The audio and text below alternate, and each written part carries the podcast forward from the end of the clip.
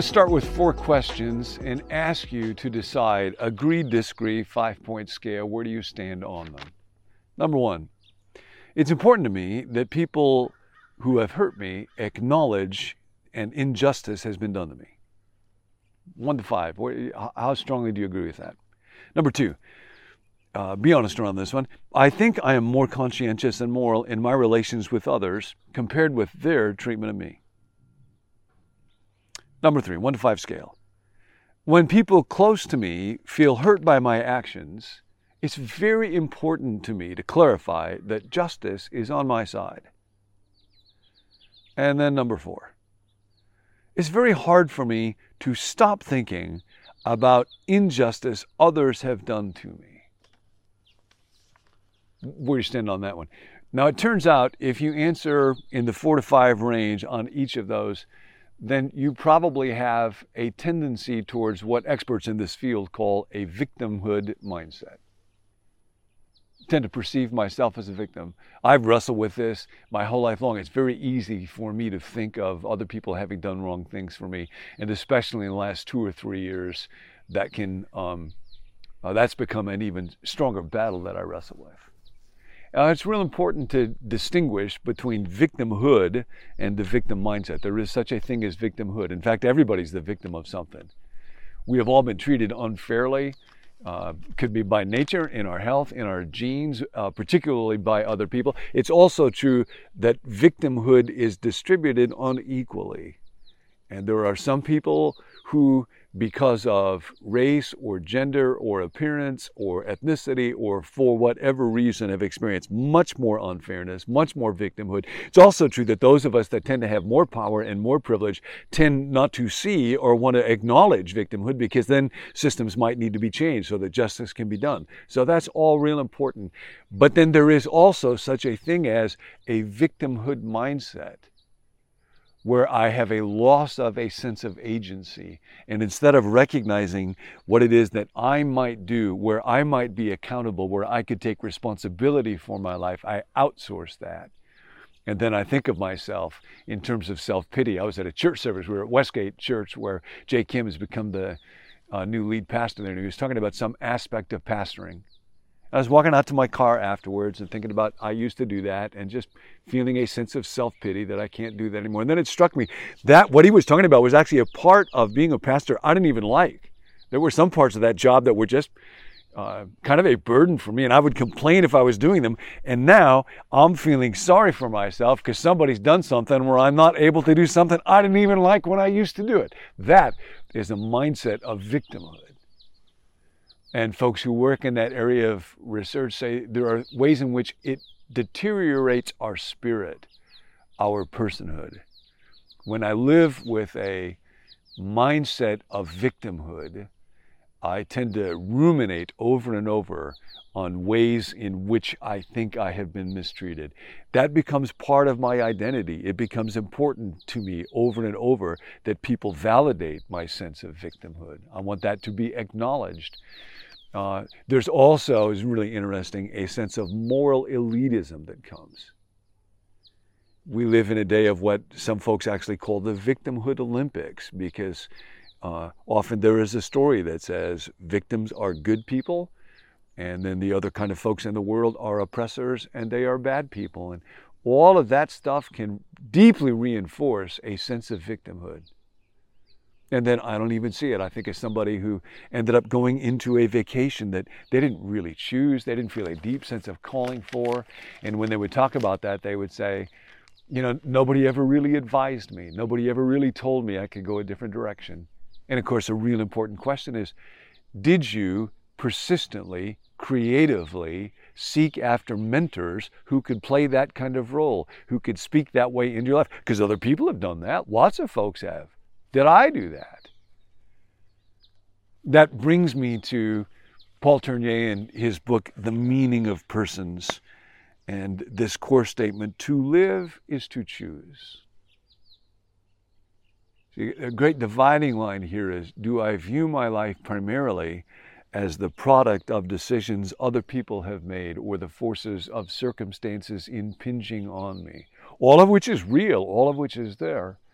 Or do I focus? Do I fix my eyes on what is unseen? Do I recognize that I am a spiritual being and at the core of personhood? This is part of the connection between Paul Tournier and Dallas Willard and the New Testament. At the core is spirit, the ability to choose and to do that together with God in submission to Him. To live is to choose. To live is to choose. Where can you choose today? Where can I choose today? What possibilities lie before me? It is through the making of successive and resolute choices that a person traces out, carves out their life. And then he gives this example of a problem. A young student came to see me. He had hesitated between his mom and his fiance. He actually given up seeing his fiance, or at least seen her only in secret, in order to appease his mother. Is that your aim in life? I asked him, to live for your mother. And Tournier writes how that one question ended up changing this young man's life because he realized, no, that is not, that would make me a victim and not a person. He goes on, uh, prolonged indecision is a poison as far as the person is concerned. It always arises from some inner conflict which one has not had the courage to resolve or become aware of. It is common among those who have been kept in a state of dependence. It can persist in life long after the death, for example, of domineering parents. Some people will tell us quite openly that they do not even know what their tastes, their beliefs, their aims in life are. Soon as they've made a decision, they're wondering if they haven't made a mistake. And of course, we're invited to live in the peace and the grace of God where we make decisions together with Him. So, is there any place in your life where prolonged indecision is becoming toxic? Maybe it's a choice at work about a task or a coworker or in a relationship or about finances or about some activity that you would like to pursue. Tournier goes on, even the happiest life is a constant struggle to face the problem it raises, the external and internal conflicts it arouses, which are the very stuff of life itself. A struggle to be true to oneself, to assume responsibility for one's own convictions and talents. It is much easier, I read in a letter from one of my patients, to be in the position of a victim than in that of a person conscious of his responsibilities and the gifts he is endowed with. But it is the only way to inner maturity. I can feel like a victim right now of that stupid jet that's going overhead someplace. I hope you're not hearing it, but I choose to keep going and I will bear the responsibility for whatever it sounds like. Part of what this teaches is folks often confuse surrender with passivity or resignation. No, no, no, no, no. A surrendered will is a resolute and very strong will.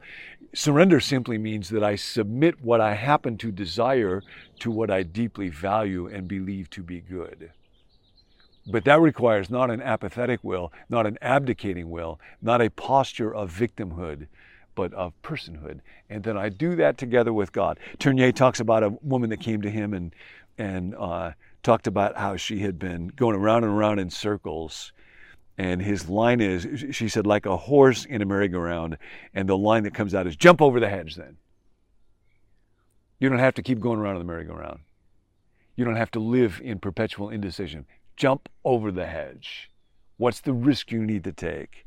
What's the call that you need to pursue? It reminded me of David in Psalm 18, verse 29, where he says, With the help of my God, I run into a troop.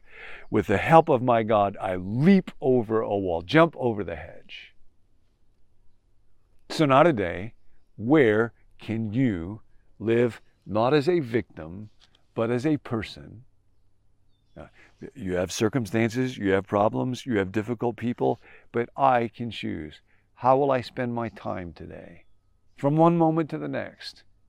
How will I relate to this person? What will I eat? Something as simple as that. See, we exercise the ability to choose by becoming aware of it. And we don't have to make it perfect. And in fact, perfectionism here is fatal. What will I wear today? I think it's Emily Freeman who writes in her book, uh, Do the Next Right Thing um, about the spiritual discipline. I'd never heard of this before of wearing better pants. And she talked about she realized one day when she was looking at her clothes, there were some pants that she wore uh, in order to please other people or for whatever reason that actually were physically not comfortable. They hurt her and or they made her feel bad about her body. So throwing away those pants and just simply deciding today I will wear better pants. I will wear pants that feel comfortable on my body and do not make me feel bad. And that actually is a bit of a spiritual discipline. So today, in what I say, how I spend my time, how I do recreation, how I rest, when I will do that, the spirit that I bring to work, the words that I speak to another person, what I do right now as I look into the camera, how I will end this, I will choose in submission to God. God, will you guide me? So often we're afraid to make the wrong choice. If I say to my friend, let's watch this movie, what if they don't like that? If I say to my family, let's go to this restaurant, what if I know, if I make this suggestion at work? I can remember getting in the car with my wife and my kids and deciding how to drive to the freeway. And they would say, no, no, no, don't take that way, that's too long. Well, you don't have to like my decision, but I get to embrace it because it's part of being a person. It is part of why God made you. It is at the core of your little kingdom, the range of your effective will. And to embrace the ability to choose, to have the courage of it, to say no and to say yes, together in the grace and power of God, is why you are on this earth. So do it today. I love you. Choose wisely. See you next time.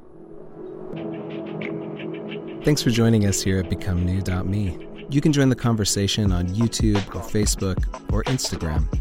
If you'd like to receive the daily emails that go along with each video, let us know at becomenew.me at gmail.com. Or if you want prayer, you can text us at 855 888 0444.